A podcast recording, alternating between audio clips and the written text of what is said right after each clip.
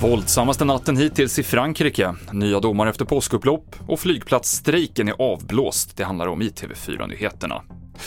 Ja, Almega och Transportarbetarförbundet har kommit överens om ett nytt kollektivavtal. Det innebär att personal i säkerhetskontrollerna på flera flygplatser i landet inte kommer att gå ut i strejk på måndag, något som kunde ha ställt till det rejält för resenärer. Åtta personer döms efter påskupploppen i Rosengård förra året, sju av dem för grovt sabotage mot blåljusverksamhet. De tre som var över 18 år vid tillfället döms till fängelse, som längst i fem och ett halvt år. I Frankrike har det varit en tredje natt med protester efter att en 17-årig pojke sköts till döds av polis i tisdags. Över 600 personer har gripits och 200 poliser skadats under natten, enligt landets inrikesminister. Jennifer Paterson rapporterar från Frankrike.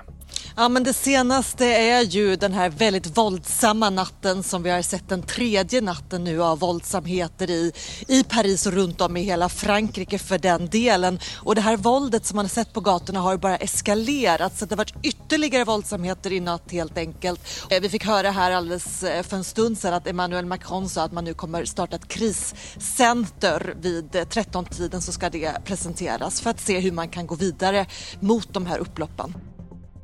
Och svenska campingplatser går mot en ny rekordsommar. Det bokas som aldrig förr enligt en enkät från Svensk Camping. På First Camp utanför Umeå tror man på en bra sommar och ser framförallt en ökning av finska gäster som tar färjan från Vasa. En av dem är Staffan Fors. Jag tror det är ett bra sätt. Om det är fint väder bara så, så det här det är jättetrevligt. Bra för barnen då man har två små barn också. Så det, det, är enkelt. Man har huset med så att säga, allting man behöver. Det sa kamparen Staffan Fors och det avslutar TV4-nyheterna med Mikael Klintevall.